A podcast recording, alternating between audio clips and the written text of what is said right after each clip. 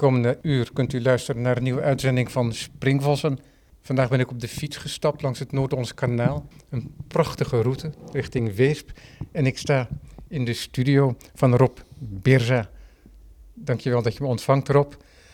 Rob Beerza heeft een tentoonstelling bij Baars Projects. En dat is een schilderijen tentoonstelling met een serie waar je al een paar jaar aan werkt. Ja, dat klopt. Ja. Nou, in ieder geval werk ik alweer, denk acht, negen jaar abstract.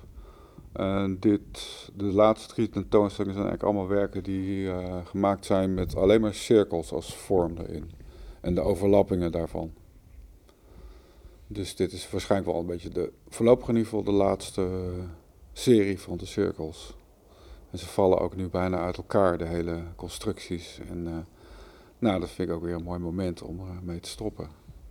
Ja, want wat bijzonder is, als je jouw werk niet zou kennen en je zou deze serie werken zien, zoals die nu te zien zijn bij Willem Baars, dan zou je inderdaad denken dat je met een verstokte, abstracte schilder te maken hebt. Ja. Maar jij bent niet alleen schilder, je maakt ook beelden. Hè, je beweegt je in verschillende disciplines, zou je kunnen zeggen. Maar toch ben je ook echt schilder. Hè, die schilderijen zijn gemaakt met eitempera, een materiaal dat je niet voor het eerst gebruikt. Dus je hebt ook een echte liefde voor schilderkunst. Ja, voor kleur. Kleur is ook wel heel belangrijk bij het schilderen. En, uh, ja, en hoe je iets opzet. En uh, met die cirkels is dat ook vooral uh, strafwerk.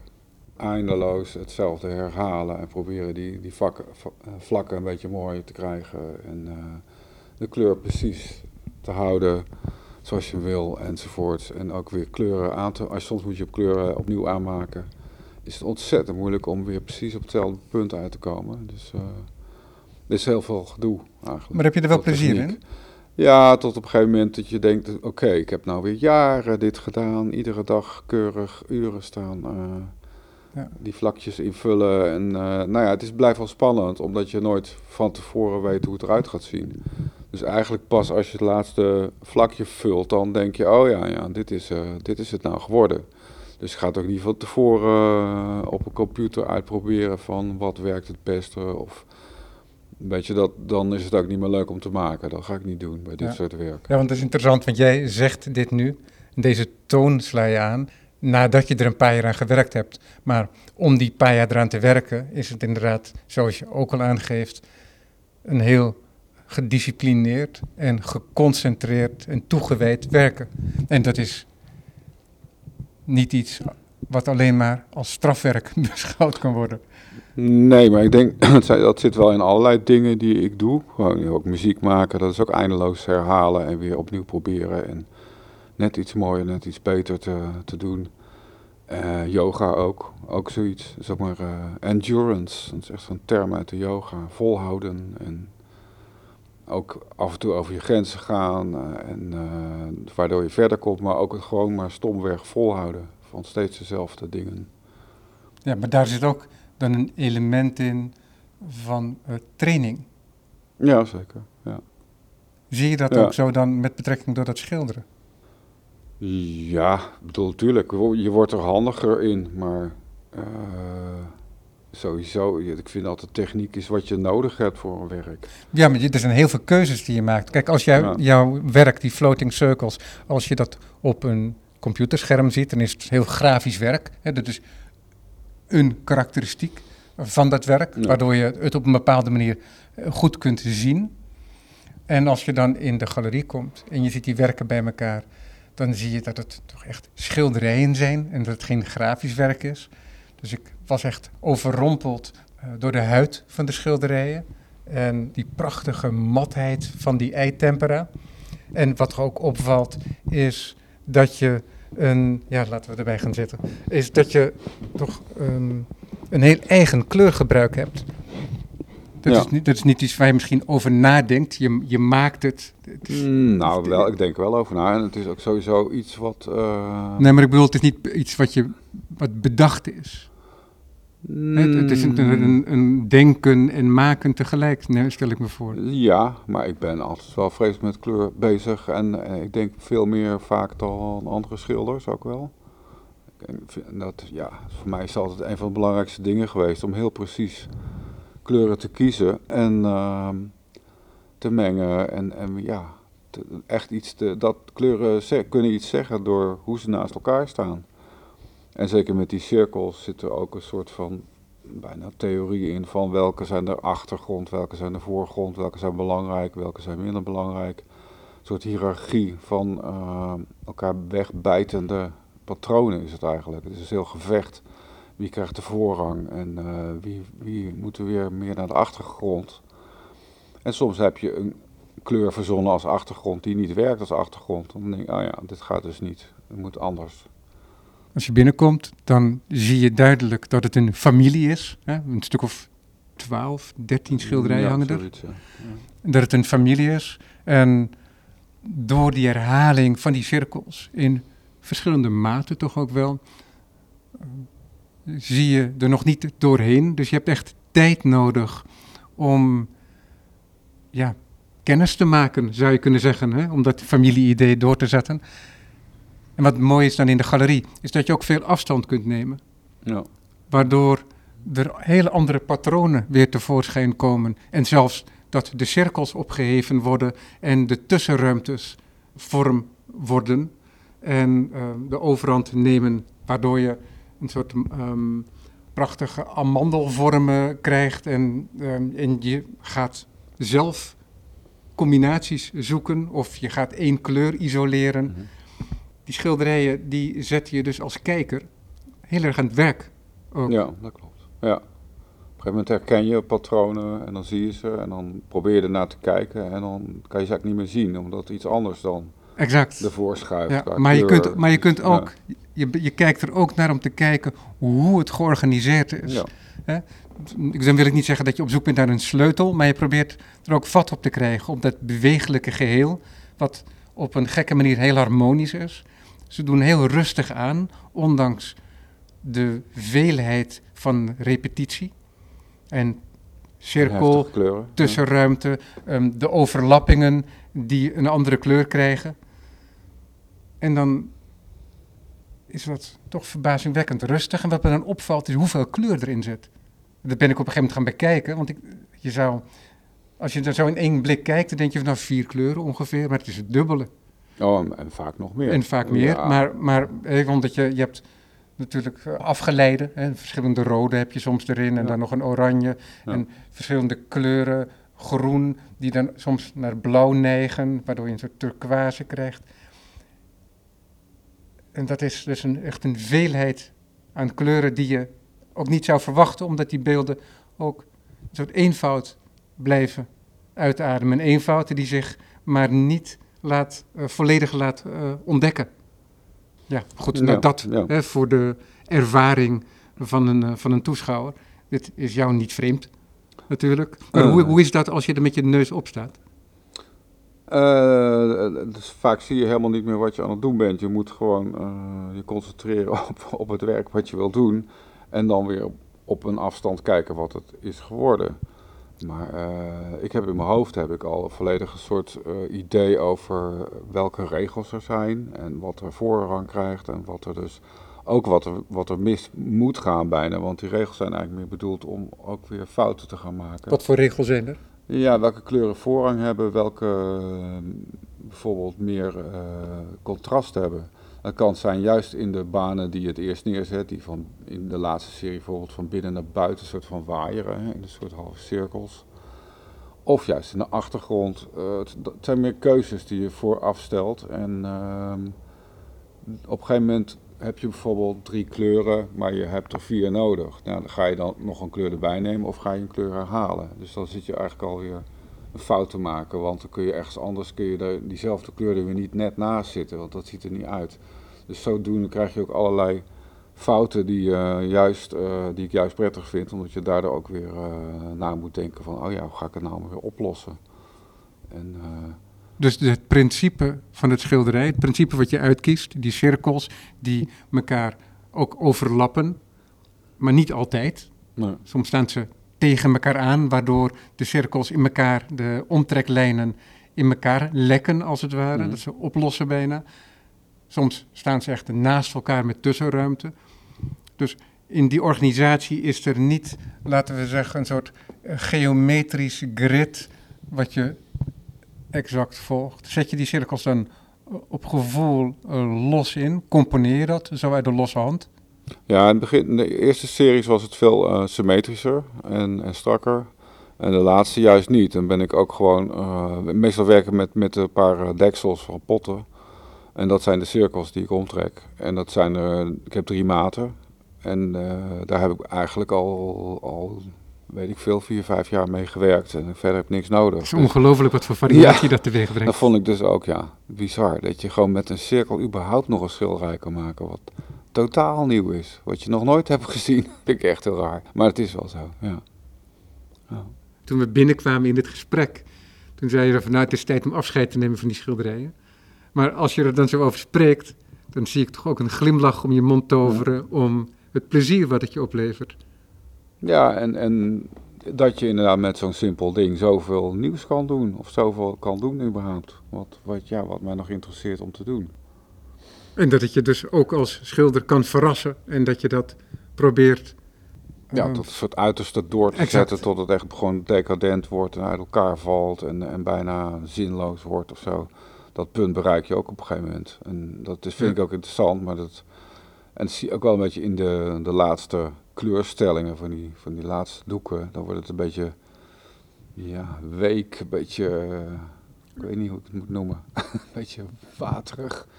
dan is dat, die, dat harde eruit. En ja, dat is ook een soort teken van, hmm, nou is het misschien wel eens op of zo. En maar, dan moet je ook maar wordt het dan te harmonisch misschien? Is, nee, wordt er, niet harmonisch. Zijn er dan te weinig uh, spanningen nog in het werk? Mm. Nee, niet harmonisch. Het soms, soms, ik heb het wel in, in, in die serie gehad met die, die meer figuratieve, dan werd het meer sentimenteel. En dat is toch wel een goed woord of zo, al is dat een beetje raar op, om dat op die abstractie te plakken. Maar ja, zo'n gevoel is het eigenlijk wel. Dat de noodzaak een beetje weg hebt. Een vraag die jou heel vaak gesteld is, neem ik aan. Maar omdat je dat nu zelf ook weer opbrengt, en ik refereer er even aan. Je hebt ook figuratief werk gemaakt. Maar misschien hebben die termen niet zoveel betekenis met betrekking tot jouw praktijk voor jouzelf. Als onderscheid tussen abstractie. Je hebt het zelf ook gebruikt zojuist, maar het is meer, denk ik, om het ja. gemak eenvoudig uit te drukken. Ja, ja en nee. Ik bedoel, je kunt, je kunt ook iets met abstractie. Je kunt abstractie mengen met figuratie. Uh, abstractie wordt heel snel figuratief als je niet oplet. Ja. Uh, en er zijn schilders die daar heel, een oeuvre om gebouwd hebben. abstract naar figuratie. Ja. Dus wat dat betreft ligt het vlak bij elkaar. Maar ja, er zijn ook verschillen. En, dan, en dat zijn ook dingen die je juist gebruikt. Dus dit, maar het gaat er niet over dat het een beter is dan het ander. Of dat je dat moet uitvechten. Er valt niks uit te vechten. Het is gewoon, het is er allebei. Nee, het gevecht is van een andere generatie. Ja, sowieso. Ja. ja. Ja, net als, als het gevecht om is, is schilderen nog is dat nog te doen? Is dat nog moderne kunst? Oh ja, maar dat vind ik dat echt. Me ook totaal dat, vind ik de, dat vind ik de meest onzinnige Ja. vraag die voortdurend maar gesteld blijft worden. Ja, of omdat ze denken dat de nieuwe stroming wel beklijft, maar niks beklijft uiteindelijk. Dat gaat ook weer over. Het modernisme is ook dood nu, is ook onzin. Kan je Ja. nu meer op dezelfde manier mee omgaan? Ja, maar je hebt het over, het- over stromingen en over schilderkunst. En schilderkunst is natuurlijk enige tijd heel dominant geweest, of heel lang misschien wel. Ja. Maar. ja, maar het wordt ook wel een beetje nu gezien als, als decadent bijna, of als iets wat van een vroegere tijd. En ik denk, nou ja, het is gewoon één uitdrukkingsmiddel en ik kan ook, eh, ik maak ook graag eh, ruimtelijk werk. En ja, en dan is het, de ene keer is het in een techniek die men ouderwets vindt, eh, in klei, en nu is het allemaal in polyester. Is dat moderner? I don't know, maakt mij niet uit. Ik vind het allemaal goed. Als je er maar iets mee wil. Het zegt wel iets anders. Je kunt er andere dingen mee doen, maar oké, dat is ook de aard van het materiaal. Heb jij dat altijd gedaan, Rob? Mm, Beelden maken, schilderijen maken, altijd naast elkaar? Of zijn het Ja. afzonderlijke periodes? Mm, het zijn wel afzonderlijke periodes, dat sowieso. Maar ik doe ook meestal niet alles tegelijk. Als ik teken, dan maak ik tekeningen en dan ben ik ook niet zo aan het schilderen. En dan ineens ben ik weer aan het schilderen en dan maak ik geen tekeningen meer. Dat is heel vaak toch wel vrij gescheiden, omdat ik me daar dan ja, toch meer gewoon echt op concentreren wil. En eh, niet zo eh, van, oh ja, s ochtends ga ik even schilderen en dan ga ik, daarna ga ik nog even kleien of zo. Dat werkt niet zo in mijn hoofd. Dus Dan ben ik vrij snel ben ik dan helemaal één ding aan het doen. En gefocust op dat. En wat Maar ben dit, je... ik heb wel met deze sculpturen die hier staan, er zijn een stuk of twintig, waarbij een heleboel vrij grote natuurlijk. Ehm, daar, daar heb ik wel in periodes aan gewerkt, niet in één periode achter elkaar door. Dus daar zitten wel schilderbuien, zeg maar, tussendoor. Ja, want we zijn hier omringd door werk uit verschillende tijden. Ja, Hier links van ons drie grote doeken. Op de grond liggen er nog twee. Daarachter staat een groot eh, figuratief doek. Een landschap met personen. vluchtelingen. met dieren, vluchtelingen. Ja. Ja, The River heet dat, heel ironisch. Beetje een titel, maar het gaat natuurlijk over hele zie- zielige mensen ook, die Ja. aan het vluchten zijn. Nee, het laatste wat je op de grond ziet liggen en hier wat hier hangt, dat is het nieuwste werk. Dus dat komt eigenlijk weer na de sculptuurperiode. En wat hier op tafel ligt, daar ben ik nu mee bezig. Dat gaat heel erg over vervuiling, chemicals, rotzooi, plastic soep, drugs, afval, fijnstof, de hele. Waar we de aarde mee vergiftigen. Waar ook weer cirkels in voorkomen. Ook in een van de doeken. Ja, maar niet, niet zo netjes toch? Nee, nee, op een andere manier. Maar Ja, ik zie het. Ja, Ja. sorry. ja. toch als een soort echo. ja klopt. En die polyesterwerken waar je het over hebt dan? Ik zie daar een soort op een ouderwetse salontafel. Ja, ik ben met een eigenlijk... gedraaide ja, poot zie ik een enorme taart liggen, zou je kunnen zeggen. Met een diameter van zo'n eh, 60 centimeter, geloof ik. En een soort 20 blubber, blubberachtige bovenkant. 20 centimeter hoog. Ja. En overal zit licht in, ook nog eens. Dat zien jullie nog niet. Het is allemaal natuurlijk polyester en daardoor eh, helder of doorzichtig met kleur erin. Er zitten allerlei pigmenten in. Ja, Veel iriserende pigmenten. En er zit heel vaak zit er ook weer licht in wat ook weer beweegt. En daar ben ik nog niet helemaal uit, want het is vaak ook gewoon de kerstverlichting die erin ligt. Maar goed, misschien wil ik het ook helemaal niet zo eh, strak en professioneel hoor. Dat, dat ben ik ook niet helemaal uit. Maar eh, het, is langzaam gegroeid. Het is begonnen met, met inderdaad een paar van die polyesterwerken. Beneden staat er één. Het is heel kristalachtig met allemaal die stekels eruit. Nou, dat is een hel om zoiets te maken. Want ik heb alles in, in klei gegoten en in de tuin. En dat gaat lekken. En nou, het is echt niet, eh, niet grappig. En dan wil je het ook weer schoon krijgen. Dus dan moet je met enorme, met hoge druk spuiten, dat schoonspuiten. Nou, de hele tuin is natuurlijk helemaal onder de klei voordat je dat weer een beetje leuk hebt. Is niet fijn. En toen ben ik dat maar hier verder op mijn atelier eh, gaan uitvoeren. En eh, het, is, het is een hele grote, het zijn eigenlijk twee groepen. Eén groep zijn eh, meer tafels, van die salontafels en eh, metalen tafels. En daar is een houten tafel, helemaal opengezaagd. Dat zijn bestaande tafels. Bestaande tafels die eigenlijk helemaal opgenomen zijn in de vorm van de sculptuur. Dus het is niet zo dat er ergens iets op een tafel staat, maar het is ook dat die hele tafel bijna gewoon onderdeel wordt van de vorm. En het gaat ook over, een- voor een deel natuurlijk ook over waar het vandaan komt. Daar rechts zie je al die tafels vol staan met eh, hondjes. Die zijn allemaal eh, op rommelmarkten gezocht en gevonden. En op blikken, die allemaal op de Albert Kuip eh, verzamelde na sluiting van de markt. Allemaal zwart geschilderd met hammerite en allemaal zand eroverheen gekwakt. En, nou, die staan in groepen op tafels. Maar ook die tafels zijn weer helemaal onder de polyester en onder de witte rubber gekwakt. En alle honden zijn met witte rubber overgoten, zoals ze eigenlijk En ook een, en- een enkele verdwaalde kat ertussen. Mm, dat is, nee, dat is in, in dat eh, vogelhok. Nee, hier voor, links voor. Oh ja, nou, die, Ja. die moet er nog uit hoor. Die eh, Oké, staat er die, is niet op zijn- die is niet op zijn plaats. Nee. Klopt. Ja. ja, want het ziet eruit inderdaad als een soort ehm, circusnummer. Tegelijkertijd ook. En terwijl je tegelijkertijd dat wit, dat lekt ook van de dieren op die drums.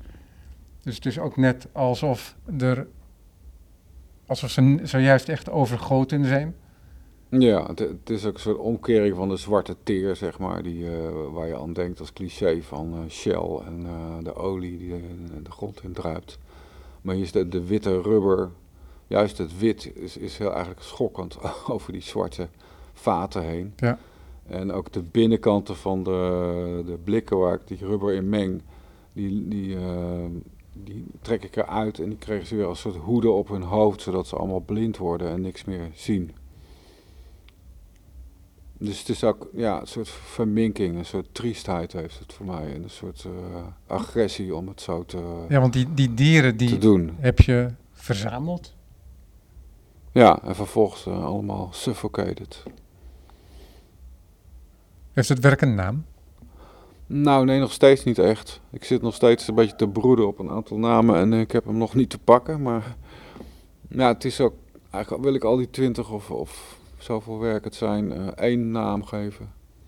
Dat is een installatie uh, opstellen ook. En ook omdat er veel uh, licht in zit, of, of ja, daar kun je met spotjes werken op die, op die tafels. Ja, want het is heel theatraal. Ja, die, heel... die, die, hondenopstelling in ieder geval is heel theatraal. Ja, en er zit nog zo'n kamerscherm achter, er zit ook weer polyester over. Oh, dat hoort er ook bij? Dat hoort er ook bij.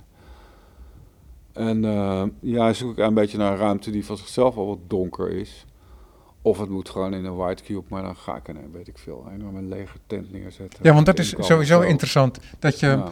net als dat je bijvoorbeeld um, in de collectie van het stedelijk, een voorbeeld wat ik wel vaker heb gebruikt, heb je dat grote werk van Matisse, weet het ook weer, um, Le Perruchet et la Sirène. En dat hing ooit op de muur in hm. de studio van Matisse. Ja. En dat is waar het gemaakt is.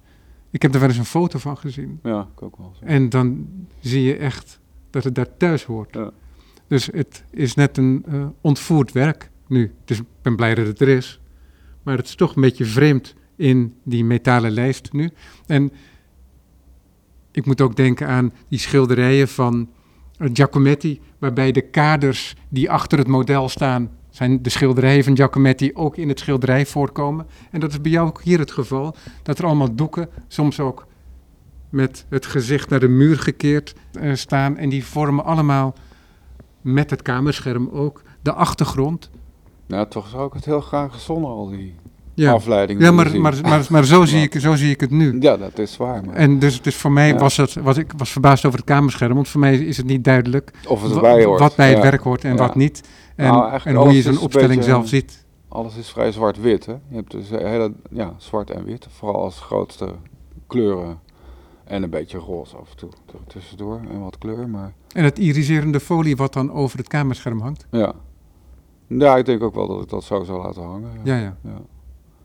ja. dat provisorische, dat moet het ook houden. Het moet ook niet te af worden, want dan werkt het niet meer. En uh, er is daar nog een kamerscherm, dus nog veel, veel meer volgeklodderd met polyester. Ik zou ik even alle lampen aan moeten doen voor je, dan kan je, krijg je een beter idee van uh, het theatrale kan dat? aspect. Ja. Nou, laten we dat doen. Ik uh, neem de microfoon van je over.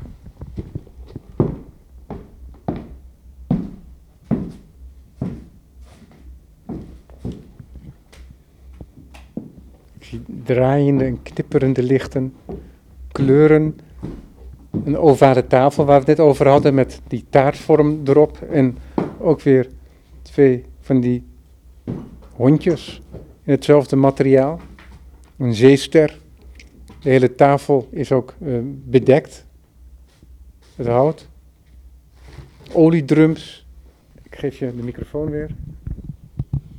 Ja, ik heb wel echt gezocht naar tafels met een uh, verdieping eronder, zeg maar. Dus het, de gelaagdheid is ook heel letterlijk geworden. Dat je allerlei tafels hebt die dubbel zijn, waar ook weer iets onder gebeurt. Daar, daar zitten allemaal eieren onder van keramiek en in het midden is een gat waar weer licht doorheen komt. Uh, polyester hond erin. Ja, en die, um, die cirkel op pootjes die we hier zien staan, daar zit een soort, ook een soort geul in. En die geul die is blauw geschilderd. Dat is een kleur die ook terugkomt in de vormen die eronder liggen. Wat zijn dat voor vormen? Het is ook polyester, die, wat erin uh, gegoten is. Gegoten is ja.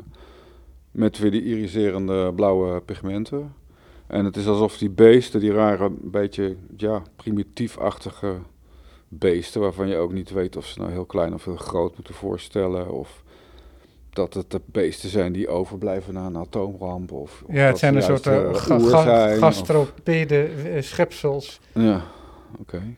Ja, virtueel. ze- ze- ja, nee, maar ze hebben geen poten. Nee. Dus, ehm, en, en ze zien er toch uit dat ze zich voortbewegen. Ja, en ze hebben een soort slurven waardoor ze die smerige polyester zitten op te slurpen. Ah, zie je dat zo? Ja, en dan daar heb je nog een soort witte tank die overloopt, waar al die, die witte rubber weer uit eh, loopt. Want, het gaat ook heel erg over dat druipen en zo. Dat zit eigenlijk overal in. ja, want het contrast zal echt enorm zijn met wat ik hier nu zie. Want eh, nu is het op een soort ehm, landbouwzeil als ondergrond. En hoe jij dan zojuist zegt dat je het eh, wilt tonen. ja, ik denk dat dit best veel ruimte kan hebben. Het, kan, het zou ook kunnen dat het goed werkt in de stijlkamer. Met, met leerbehang, weet ik veel. En een poppenhuis erachter. Dat zou ik me nog wel kunnen voorstellen. En dan zo'n eh, vogelkooi met eh, opgehangen poesen. Wat is dat met die dieren? Tja, ik weet het niet. Nou, het heeft ook wel veel met verzamelen te maken. Ik, ik verzamel zelf ook van alles, maar dan net weer geen honden. Alhoewel, ik wel moet uitkijken dat ik dan niet denk, oh wacht even, deze is te mooi, laat ik die maar even apart zetten. Voordat die onder de rubber komt. En dan, voor je het weet, ben ik dan toch weer honden aan het verzamelen, wat ik eigenlijk niet wil. Maar het verzamelen op zichzelf en ook als eh, ja, bijna een soort verslaving van als je er eenmaal aan begint, ja, dan, dan, dan pakt het je en dan gaat dat maar door. Dat is een soort bijna ziekte. Dat, eh, Dat is dat ook wel een onderwerp. bij- ja. ja. Nou ja, wat je bij mensen ziet, maar ook bij mezelf zie ik het. En eh, ja, waar ik toch ook iets mee wilde doen op een, op een andere manier. En ook met het sentimentele van die honden, het sentiment, het, altijd een beetje aan het zielige refererende, van wat ze toch altijd doen, hè? Die, die honden met die, met die eh, druipogen en zo. Dat, dat heb ik ook bewaard, denk ik, in deze opstelling.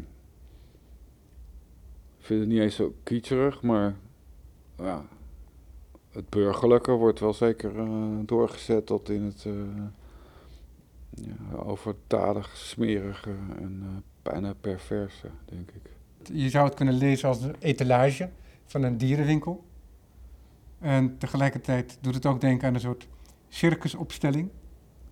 Daar wordt het niet, Nou, vrolijk, je- daar wordt, daar wordt het niet vrolijker van. Ik wou net zeggen, vind je het vrolijk of valt het wel mee? Nee, nee, helemaal Nee, niet. nee. Ja, maar kijk, misschien wordt dat ook ingegeven omdat er zo'n schilderij van jou boven hangt. Mm, Met die eh, uitgerekte ruitvorm. Ja, En ja, dat doet ook aan circus denken. Ah, oké. Ja, dat Dus, eh, dus eh, in, Ja, co- in combinatie ja. met die drumvormen die op Ja. verschillende hoogtes, Mm.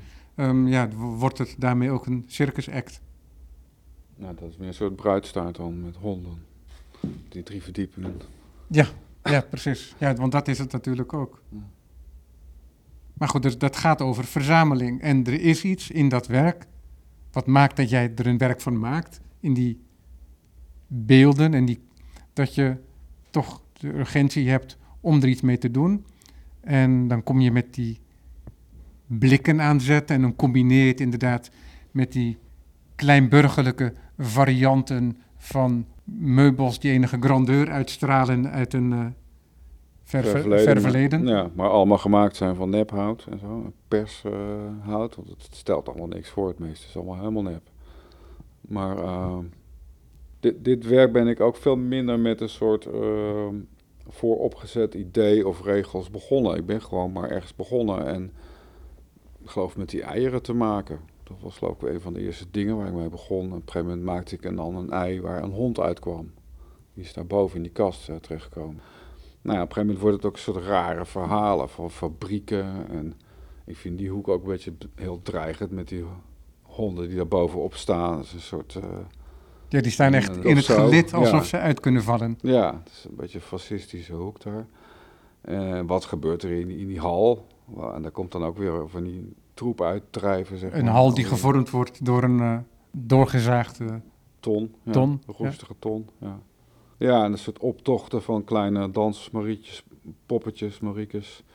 En alles lijkt ook een beetje vergane glorie. En uh, alsof er een heleboel uh, rommel overheen is. Kijk, behalve dan dat er heel veel cirkels hier ook in voorkomen. Hè, met die drums en die tafels. Is het voor een buitenstaander ongelooflijk als je bedenkt dat dit dezelfde kunstenaar is die ook floating circles maakt. Heb je dat contrast nodig voor jezelf? andere manier van werken? Ja, kijk, ik ben dezelfde persoon. Ander dus- beeld? Ja, ik, ik, voor mij is het ook minder anders. Ik denk dat ik ook binnen die cirkels net zo goed een soort ja, rare, perversige kleuren zoek en kleurstellingen kan vinden die, die iets anders zijn dan een net schilderij maken, zeg maar, die de boel op scherp stellen.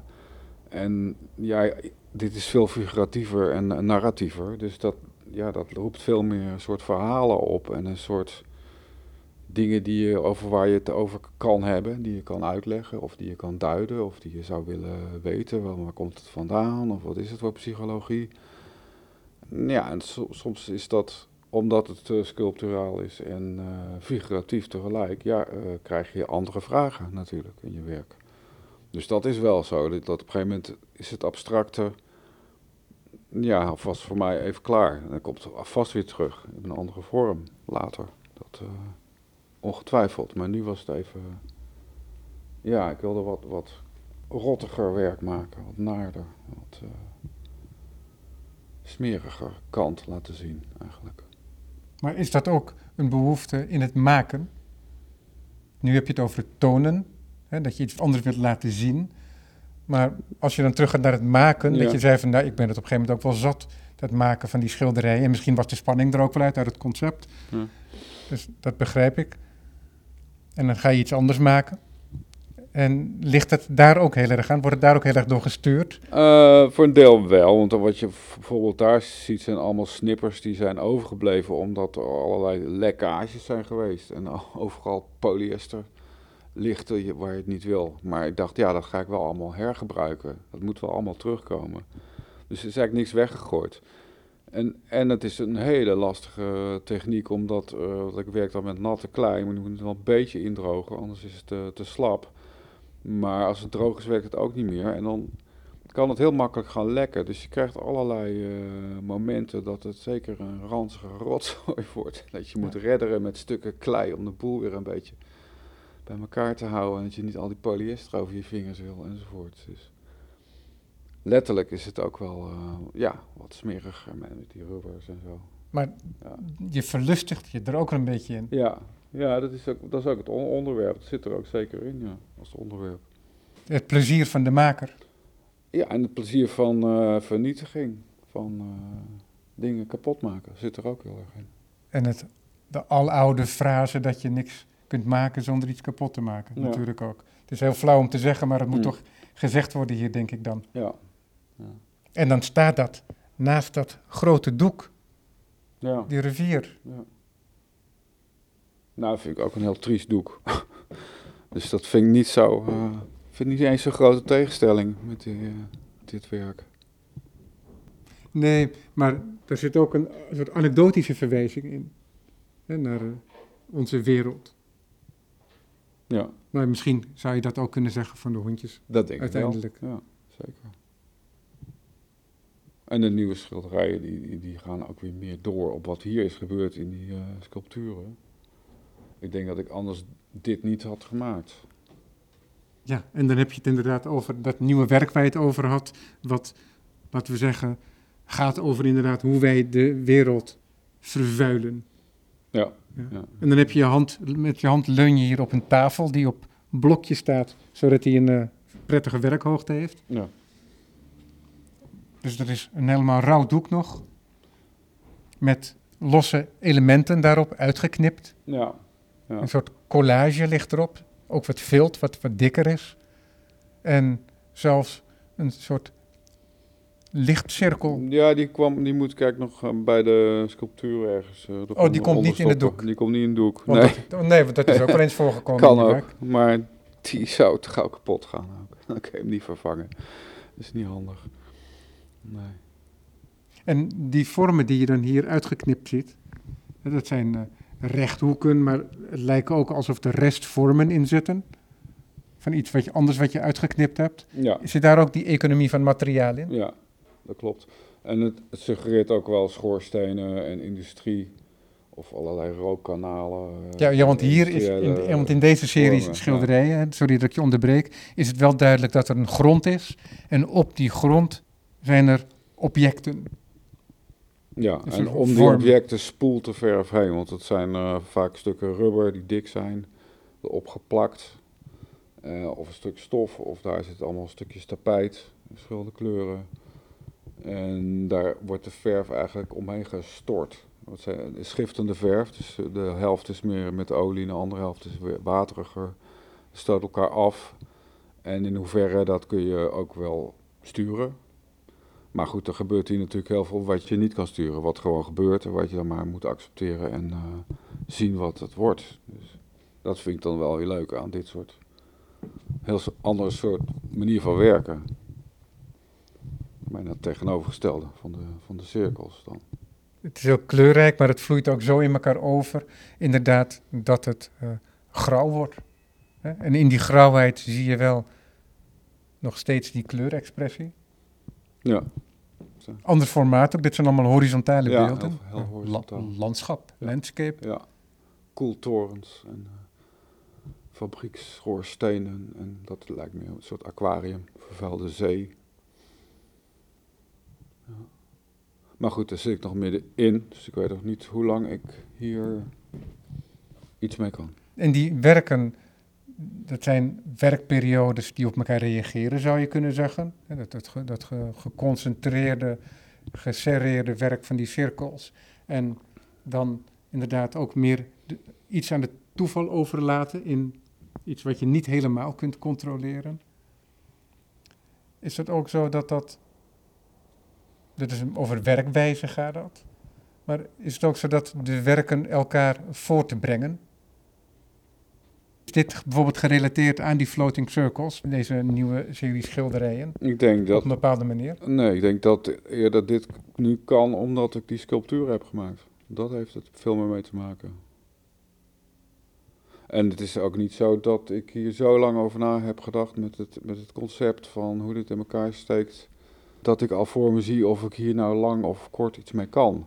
Terwijl dat had ik met die abstracte doeken veel meer. Dat ik dacht, ja, als ik hier eenmaal in begin en ik dan kan ik hier in ieder geval, ben ik sowieso al anderhalf jaar mee bezig. En dan blijkt daarna van, oh ja, maar als ik dan die stap ben, zet, dan eh, ben ik weer anderhalf jaar bezig. Dus dat zijn veel ideeën die veel ruimer zijn, of die veel meer kanten hebben en veel, eh, hoe zeg je dat, makkelijker net een beetje te moduleren, waardoor het weer totaal iets nieuws wordt. Dat zie ik hier nog Ja. niet mee. Maar weet ik veel, kan, dat kan nog komen. Ja, want dat is interessant, hè? omdat je hier, ehm, laten we zeggen, meer vrijheid hebt. Er zijn ehm, minder eh, restricties. De restrictie die je zelf oplegt is, laten we zeggen, een bepaald formaatdoek dat horizontaal voor je ligt. En de platheid van wat er opgeplakt is. Precies. Ja. Maar voor de rest zou je alle kanten uit kunnen gaan. Het hoeft niet rechthoekig. ehm, het hoeft niet per definitie eh, geometrisch gestructureerd. Je kunt echt alle kanten uit. Ja, Ook maar er is In natuurlijk je een- kleuren. ook wel een onderwerp. Ik bedoel, wat buiten de, de manier van werken eh, om eh, aanwezig is. Ja, dus het beeld is hier minder gegenereerd door een concept, Ja. zoals bij floating circles, waarbij je natuurlijk ook nog je kleuren moet maken.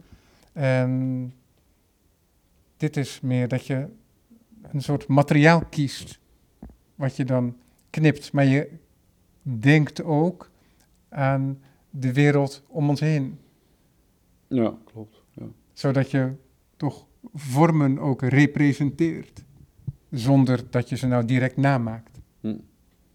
Suggesties. Dit is my footstep. Twee afdrukken als het ware van eh, onderkanten van eh, schoenen. Zware bergschoenen, profiel. Op een strook. En die strook die staat eigenlijk alsof je midden op de aarde staat naar beneden kijkt. En eh, de aarde als een soort cirkel die niet op het doek past. Ja, het is een duizelingwekkend perspectief. Ja, ja. ja. En de, onder, de onderkant is meer bruin, paarsig, als een soort stront. En de bovenkant is oranje-geel, als een soort eh, enorme pis. eh, Een mauve turquoise. pislaag daar. Ja, ja je, want je beschrijft het nou alsof het echt afgrijzelijk is, maar het is ook toch een mooie werk. Nou ja, ja. Maar dat gaat vaak samen. Mooi en lelijk, dat is eh, hetzelfde. Of dat kan hetzelfde zijn. Ja, maar het is ook het is heel duidelijk een coloristisch werk. Ja. In dit geval. Ja. En hoe lang werk je nou aan zo'n doek? Het scheelt heel erg. En ik- ze zijn er ook best veel meer over geschilderd dan je zou denken. Het is niet dat ze er in één keer zo op stonden en klaar. Dat is helemaal niet zo. Dus eh, nou, zeker een week of soms meer dan per doek. Maar over wat voor periode zijn die doeken tot stand gekomen? Nou, dit is alweer eh twee, drie maanden geleden, denk ik. Dus die floating circles die waren al enige tijd af. Die waren af, ja. ja. En heb je dan ook een getal in je hoofd? Hoeveel ik ervan Ja, want ik, ik- Nee. want ik zie er nu uit die serie eh, vijf Ja. in ieder geval. Er zijn er drie opgangen, liggen er twee op de grond. En er is eentje nog onaf op de tafel, nummer Ja. zes. Nou, dus tien zullen we er wel halen, denk ik. Ik denk wel één tentoonstelling, maar dat wel. En dan kunnen ze ook wat ruimer hangen. Dat is ook niet, ook niet verkeerd. En hoe werk jij hier? Want ik licht hier ook een koffer open met een prachtige viool. Ja, nou, hier speel ik niet veel viool hoor. Dat was nu vandaag even, want ik dacht ik ga toch niks doen aan mijn schilderijen. En je ik wist dat ik zou eh, komen. ja, ik ga lekker even muziek maken. Maar, Oké, maar, maar, ik het, is heel niet, vaak... het is niet eh, een manier om te mediteren over je werk terwijl je ook gewoon speelt. Nee, ik, me- meestal speel ik thuis eh, eerst anderhalf, twee uur muziek. En dan ga ik naar mijn atelier. En dan gaat hier ook vaak gewoon keihard de beat aan. En eh, En wat draai je dan? alleen maar techno. Echt waar? Bach en techno, dat zijn de... dat is eigenlijk allebei hetzelfde, maar eh, nee. Maar het- ja, meestal techno. En dus ook omdat het gewoon in de winter is. Ik eh, heb nooit verwarming aan, hè. Dus dan moet je ook Echt wel echt voorstellen dat het hier gewoon altijd ijs en ijskoud is. Ja, want ik, eh, En kijk, ik werk het meest in de winter, raar genoeg. Dat want ik kijk door een kier naar buiten ook. Inderdaad, daar langs de poort, Ja, ja. langs het Ja, metselwerk. Dus verwarmen, ja, het kan, maar dat is mij allemaal veel te duur, dus dat doe ik bijna nooit. Dus eigenlijk is het altijd zo koud dat je gewoon moet dansen om eh, te kunnen werken. Dus af en toe even keihard dansen en dan weer eh, schilderen. Anders bevries je hier. Dat betekent dat je voortdurend in beweging bent. Ja. ja. Nou ja, ik zit ook wel eens daar, maar als het, eh, In een deken. als het 2 graden is, dan is dat geen grap natuurlijk. Het is mooi omdat die, al die contrasten zich voortzetten. Want je liet me net al een van je dekenwerken zien beneden. Ja. Een van de werken die eh, ook in een mooi metalen raamwerk zit. En een mooi polyester sculptuur dat je ooit in Tilburg hebt getoond. Vind je het fijn om voortdurend nieuwe materialen te ontdekken? Eh, ja, maar het is ook logisch. Maar, nee, maar denk je ook op het niveau van materiaal? Ja, want je gaat niet per ongeluk polyester kopen, toch? Dus, en weer en weer en weer. Dit zijn een hoeveelheid van die tonnen polyester, dat is echt niet normaal. Het is veel meer dan je denkt. Nee, maar hoe ik het, eh, laat ik mijn vraag duidelijker stellen. Je kunt een idee hebben en dan zoek je daar het juiste materiaal bij. Maar je kunt ook denken, ik wil een keer met dat materiaal werken. Nou, dat, dat laatste is ook zo. En daar had je net nog niet eerder mee gewerkt met polyester. Jawel, zeker wel. Ik had al een vorige installatie gemaakt, ook in eh, Tilburg was dat. Ja, podium T. En ook al wel eerder kleinere dingen. En ik heb gewoon toch- grote eh, eh, buitensculpturen en zo. Schiphol is ook polyester. Maar dan heb ik het laten maken. Dus de grote opdrachten die Ja. eh, van polyester Ja. zijn. Paddenstoel en lunetten. Want dat is een materiaal wat je toch echt moet voorbereiden. Het werk ziet er heel spontaan uit. Ja, dat komt om. Dit is allemaal in klei eh, gegoten. Maar het werk ziet er heel spontaan uit. Ja. Maar je hebt, het, je, bent, je met klei gewerkt, volgens het polyester. Dus heel bewerkelijk is het ook. Ja, enorm. Ja. Heel anders dan het zich, Dan het eruit ziet. dan het zich ja, ja, ja, voordoet. ja, dat- dat is waar. ja. Nee, je moet, je moet totaal gecontroleerd proberen om, om, de, ja, om dit soort wilde vormen te maken. Ja. Het ziet er heel wild uit, maar tegelijk moet je het vreselijk controleren. Anders wordt het alleen maar een grote smeerboel. En bij die is het heel, helemaal om een lamp heen gegoten. Ja, een soort bol. klei ding omheen gemaakt. Helemaal wat dan niet mocht lekken natuurlijk, maar dat deed het toch weer wel. Ja, waardoor het net allemaal- lijkt alsof het ontrokken is uit een grot waar het duizenden jaren heeft gelegen. Ja, Wat natuurlijk niet kan, omdat er zo'n glazen elektrische bol onder zit. ja, Ja, het is ook een soort horrorkamer, hè? ja, zeker. Als ik zo vrij mag zijn. Ja. En zijn dat de deksels die je ook dan gebruikt, de maatdeksels voor die floating circles die ik daar zie liggen? Uh, ja, eentje wel, een andere niet. Nee. Interessant om te zien ook wat dan tot instrument kan worden in zo'n uh, schilderspraktijk. Ja. En die, dat is uit die Taliban-series, denk ik? Ja. Hoe lang heb je daaraan gewerkt, aan die serie? Tien jaar in totaal. Dat is toch echt een lange echt periode? heel lang, heel lang, ja. Wat maakt dat, dat, dat je daar zo in kon vastbijten? Um, ja, misschien omdat het een soort zoektocht was naar wat, wat is uh, compassie, wat is uh, empathie. Kun je empathie voelen voor mensen die je niet kent, die, waarvan je denkt, ja, zijn dat eigenlijk vijanden? Is het Hezbollah of is het wat, wat andere enge Tenminste, wat wij allemaal eng vinden, moeilijk en niet begrijpen. En, maar ook zo'n idee ook als slacht, slachtoffer en dader en dat soort Ja, dat wel, maar vooral, vooral kun je ook even loslaten dat hele verhaal eromheen. En gewoon kijken naar mensen die ja. in angst zijn of die moeten vluchten. Of... En het is ook niet zo'n antwoord hoor. Het, is meer, het, bleef, het bleef een vraag van kan dat? Ja, ik weet nog steeds niet. Maar dat maakt ook dat je het zo lang hebt kunnen doen? Dat denk ik, ja. En op een gegeven moment werd het ook meer met kinderen en sentimenteel en zo. Toen dacht maar ik, probeerde ah, je dan ook, probeerde je dan ook door het onderwerp heen te kijken en door de culturele tekens waar je gebruik van maakte? Culturele ja. tekens als in, uh, in dit geval vrouwen met hoofddoeken, in dit geval ook met vlaggen, met iets wat lijkt op. Die herkenbaar zijn voor mensen die het weten. Ja. Vast, ja. ja, ja. Maar, maar desondanks, ja, probeer je ook tegelijkertijd net te doen alsof je niet weet wat, wat je, waar je naar kijkt. Dat klopt, ja. Maar het is, het, ja, het is ook een soort, het is geen naïviteit, maar het is uh, een manier om die afstand te kunnen nemen, om het te willen schilderen op die manier. Want anders moet je toch weer partij gaan kiezen en uh, dan ben je daarmee bezig. Maar als je dat niet wil, dan moet je daar vanaf blijven. Die serie is ontstaan na 9-11. Ja. Ben je toen meteen begonnen? Be best snel, ja.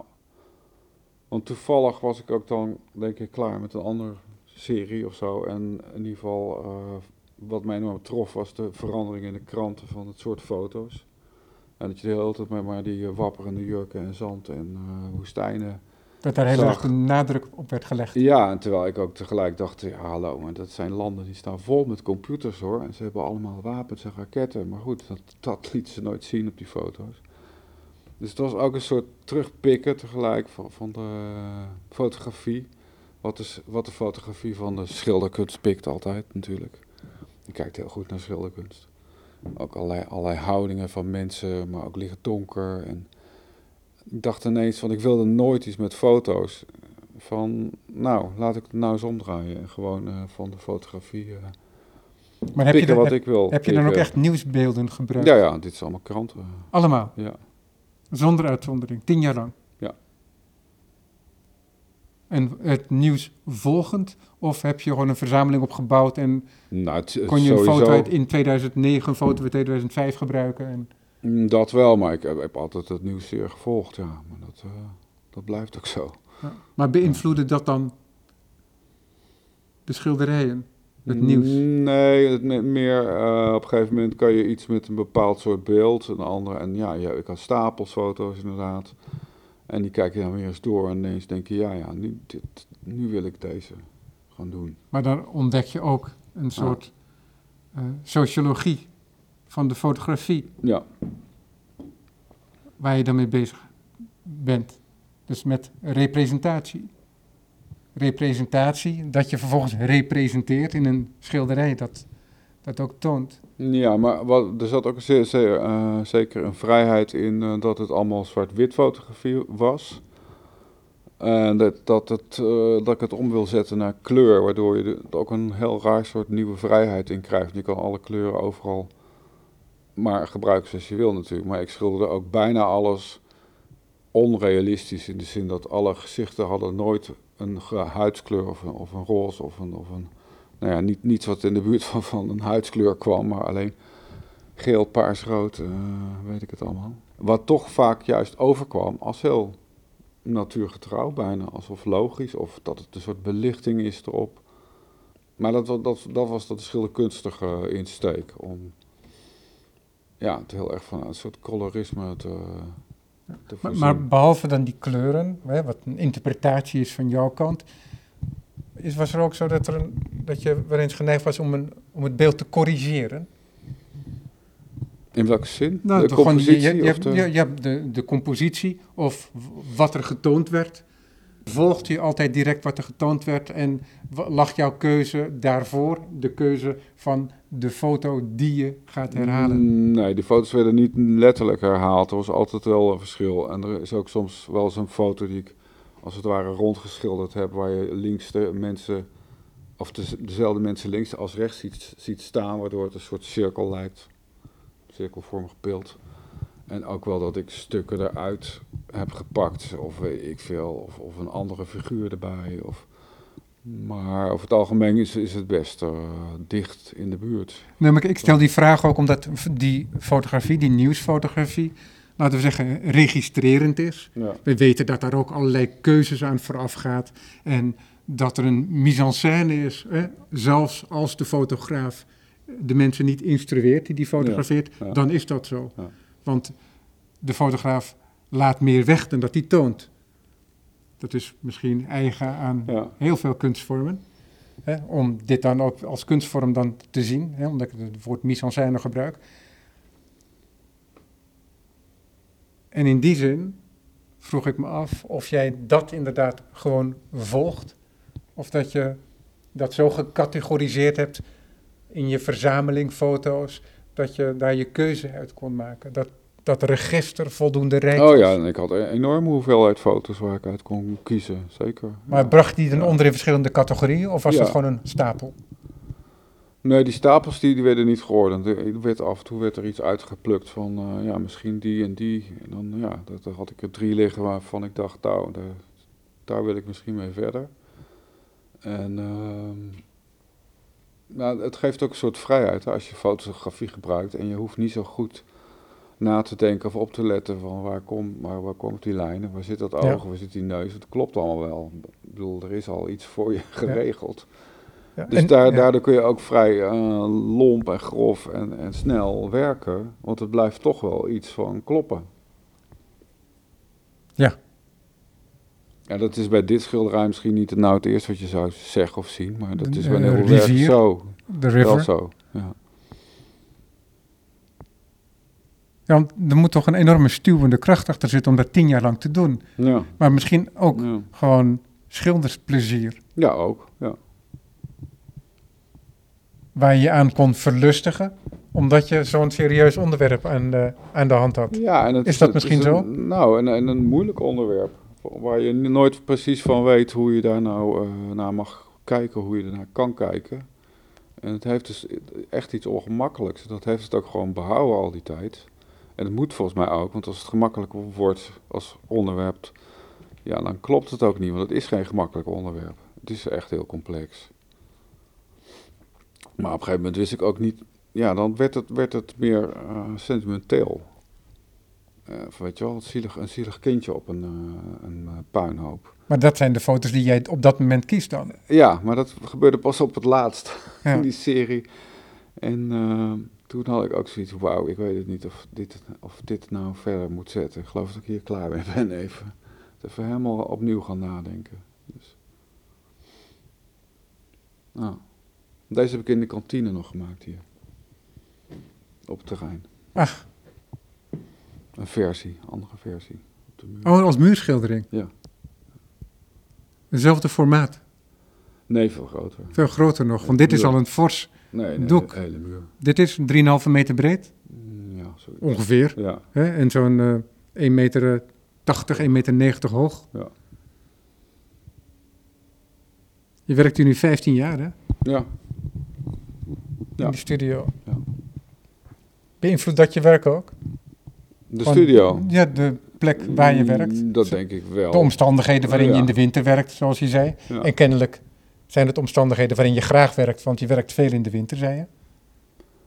Ja, of het nou graag is, dat weet ik niet, maar het gebeurt gewoon. Uh, dat je in de winter meer tijd hebt of zo. Ik weet het niet. Ja. Nou ja, kijk, als je, als je geld genoeg hebt, zou ik ook zo weer een nieuwe studio daarnaast willen en dan opnieuw beginnen. Dat zou natuurlijk ook heerlijk zijn. Maar ja, zo is het even niet. Dus uh, ik moet weer opruimen voordat ik verder kan. Ruimte maken. Maar dat is vaak in het leven dat dat moet. Dus. Ja, ruimte maken ook voor nieuwe ideeën. Nou. Maar daar heb je geen moeite mee, lijkt. Nou, dat gaat niet vanzelf. Soms zit het al een hele, hele tijd te zieken in mijn hoofd. Of te, ja, dat er wel iets is, maar ik weet niet wat. Tot op een gegeven moment het dan meer uit gaat kristalliseren. En ik ook meer ja, het gevoel krijg van ja, ik ga dat echt doen. Hoe verloopt dat proces? Schrijf je erover? Of is dat helemaal in je hoofd? Niet. Het is in mijn hoofd en uh, het zijn ook vaak de dingen waarvan ik steeds denk, hè, nee, dat niet. Weet je wel, dat er een soort weerstand op zit van, hé Gertver, dat gaan we toch niet doen? Zoals dat de, bijvoorbeeld de eerste keer dat ik met die bloemstillevens begon, dat ik ook steeds dacht, hè, bah, nee. Tot, tot, je, tot je denkt, ja, nou zit je er zo vaak aan te denken, doe het dan gewoon een keer. Nou, en dan ben je begonnen en dan denk je, ja, ja, ja, ik heb er al, eigenlijk heb ik er al zoveel over nagedacht. Maar, maar voor, ik precies weet wat ik ermee wil. Oh, dat wel? Ja. Want dan weet je, wat je waarom je het niet zou moeten doen. Ja, maar ook wat je wel wil doen. Dat had ik ook al heel gauw in de gaten. Ja. En ook dat het schilderkunstig iets zou kunnen zijn waar je iets mee kan. En dat er mooi en lelijk in kan. En dat het helemaal niet uh, zoetelijk hoeft te wezen. Een bloemstilleven kan heel naar zijn. En dat, ja, als je dat ineens doorkrijgt, denk je, oh ja, nee, maar dan, uh, kan ik er wel iets mee.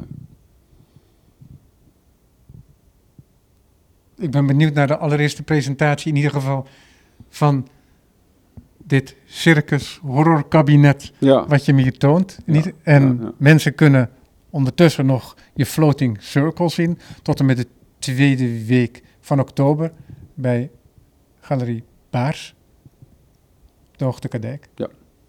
Rob Bisser, dankjewel. Dank